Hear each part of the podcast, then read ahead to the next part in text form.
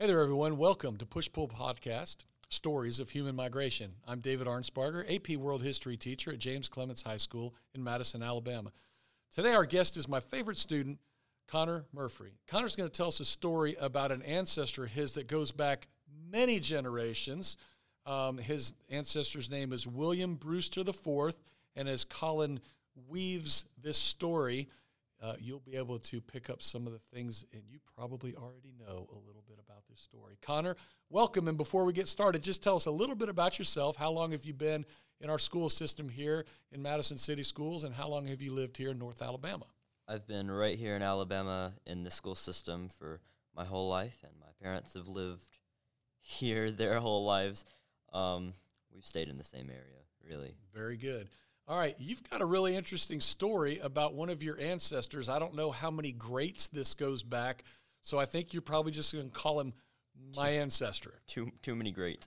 Um, so this story really starts with my grandfather. Um, he's really into genealogy. That's all he does, and um, he he likes to study this guy named William Brewster the Fourth. Always says this is the ancestor that is how my mom's side of the family just got there. That's the farthest ancestor that we know that got to America. And this guy named William Brewster, he was born in uh, Nottinghamshire in the mid 1500s in England. Um, so he had this mentor, and this mentor really taught him all these religious beliefs. He was from the Netherlands. Um, and he was his mentor was imprisoned for all these beliefs. And so William Brewster, he was a postmaster, and then he joined a Brownist church, um, which really wasn't a very legal thing to be doing. Um, so he wanted a more synthetic atmosphere, sympathetic, sympathetic atmosphere. He he didn't like that the um the people of England were really forcing him into religious beliefs that he didn't believe in.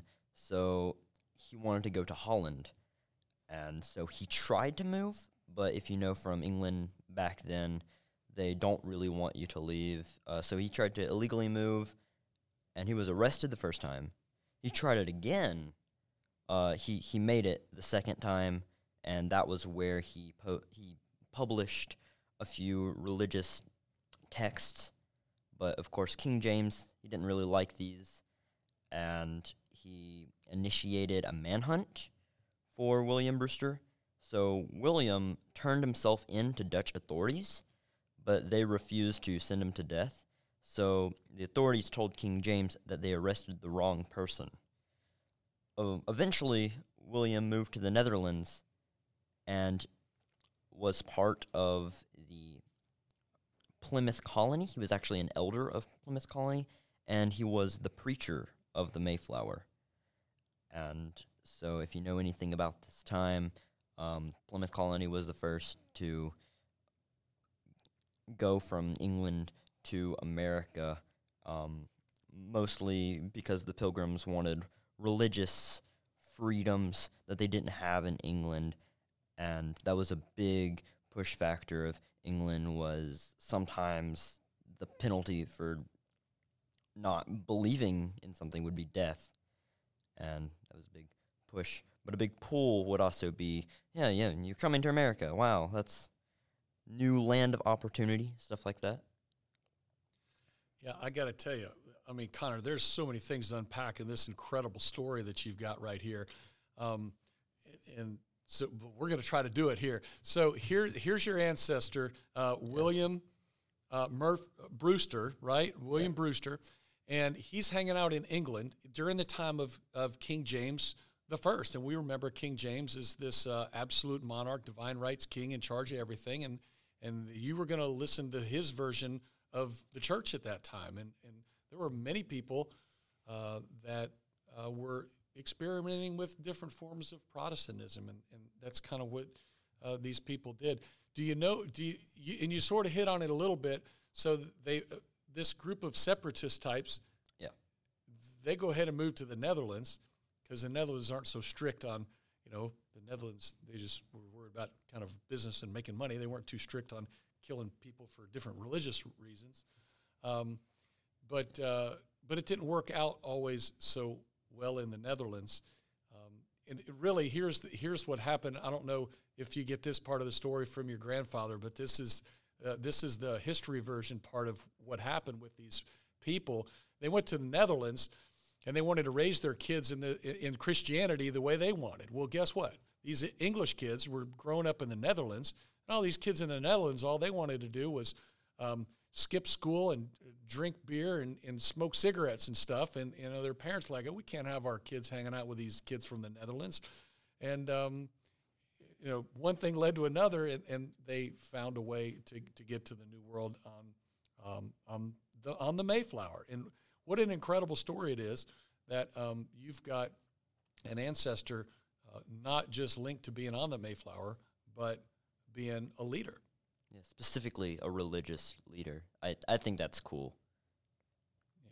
Yeah, and it's also part. It's it's also a little part of the pattern of colonization of the English. And because when they came over, it wasn't like just people. They they the whole group came over, right? The whole religious group. Yeah, looking for religious freedom.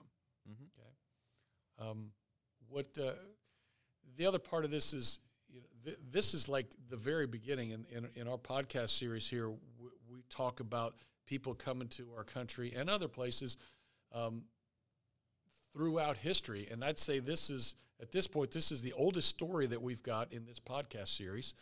Uh, and it goes all the way back to the beginning. And but it's a very American story. And what makes it an American story is here's a guy, here's a group of people.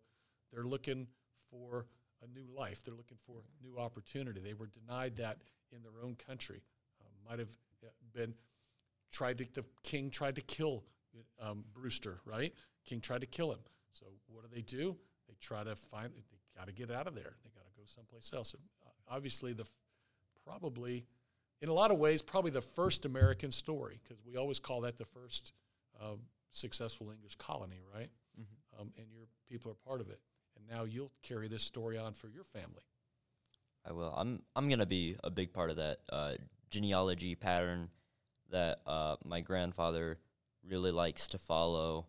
Um, there are a lot of really weird stories he's told through my family. Um, that's just such a fun thing to do to pass on these stories. I, would I would uh, agree with you there. Studying genealogy is a lot of fun because you get these interesting family stories. Uh, and then the more you do it, especially when you're young, because I, I started yeah. studying genealogy really when I was your age, um, it, it helps put all these human migration movements and human history. Uh, it, it helps you put it together in your brain when you go, oh, yeah, well, one of my ancestors did this. One of my ancestors fought in the American Revolution. One of my ancestors in was in World War One, and, and, you can put these things uh, in your own mind, and, and it, it, almost really helps develop spatial awareness from a you know from a teaching standpoint. So um, it's uh, it, it's a great story, and it's uh, it's a wonderful uh, addition to here to our podcast series. So really, thank you very much for coming, and um, that'll do it. Anything else you want to tell us before we leave? No, not really. That's good. All right. Thanks for being here, Connor. Goodbye.